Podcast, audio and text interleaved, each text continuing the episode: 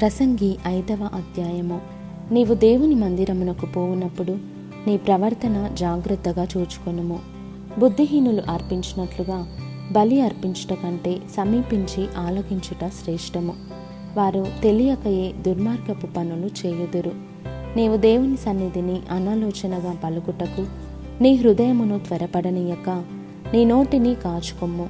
దేవుడు ఆకాశమందున్నాడు నీవు భూమి మీద ఉన్నావు. కావున నీ మాటలు కొద్దిగా ఉండవలెను. విస్తారమైన పనిపాటుల వలన స్వప్నము పుట్టును. పెక్కు మాటలు పలుకువాడు బుద్ధిహీనుడగును. నీవు దేవునికి మ్రొక్కుబడి చేసుకుని ఎడల దానిని చెల్లించుటకు ఆలస్యము చేయకుము.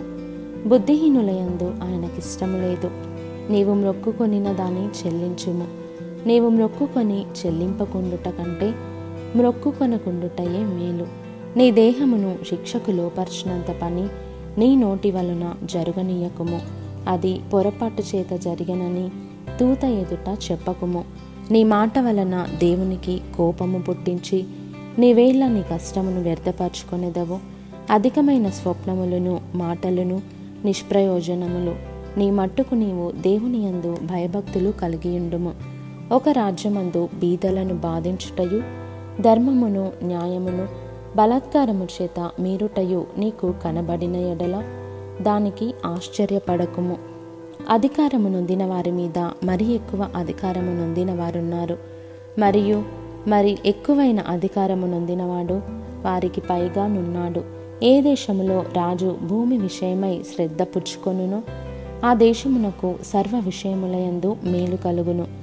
ద్రవ్యమును అపేక్షించువాడు ద్రవ్యము చేత తృప్తి నొందడు. ధన సమృద్ధిని అపేక్షించువాడు. దాని చేత తృప్తి నొందడు. ఇదియు వ్యర్థమే. ఆస్తి ఎక్కువైన ఎడల దాన్ని భక్షించువారును ఎక్కువ అగుదురు. కన్నులారా చూచుటయేగాక ఆస్తిపరునికి తన ఆస్తి వలని ప్రయోజనమేమి? కష్టజీవులు కొద్దిగా తినినను ఎక్కువగా తినినను సుఖనిద్ర నొందుదురు.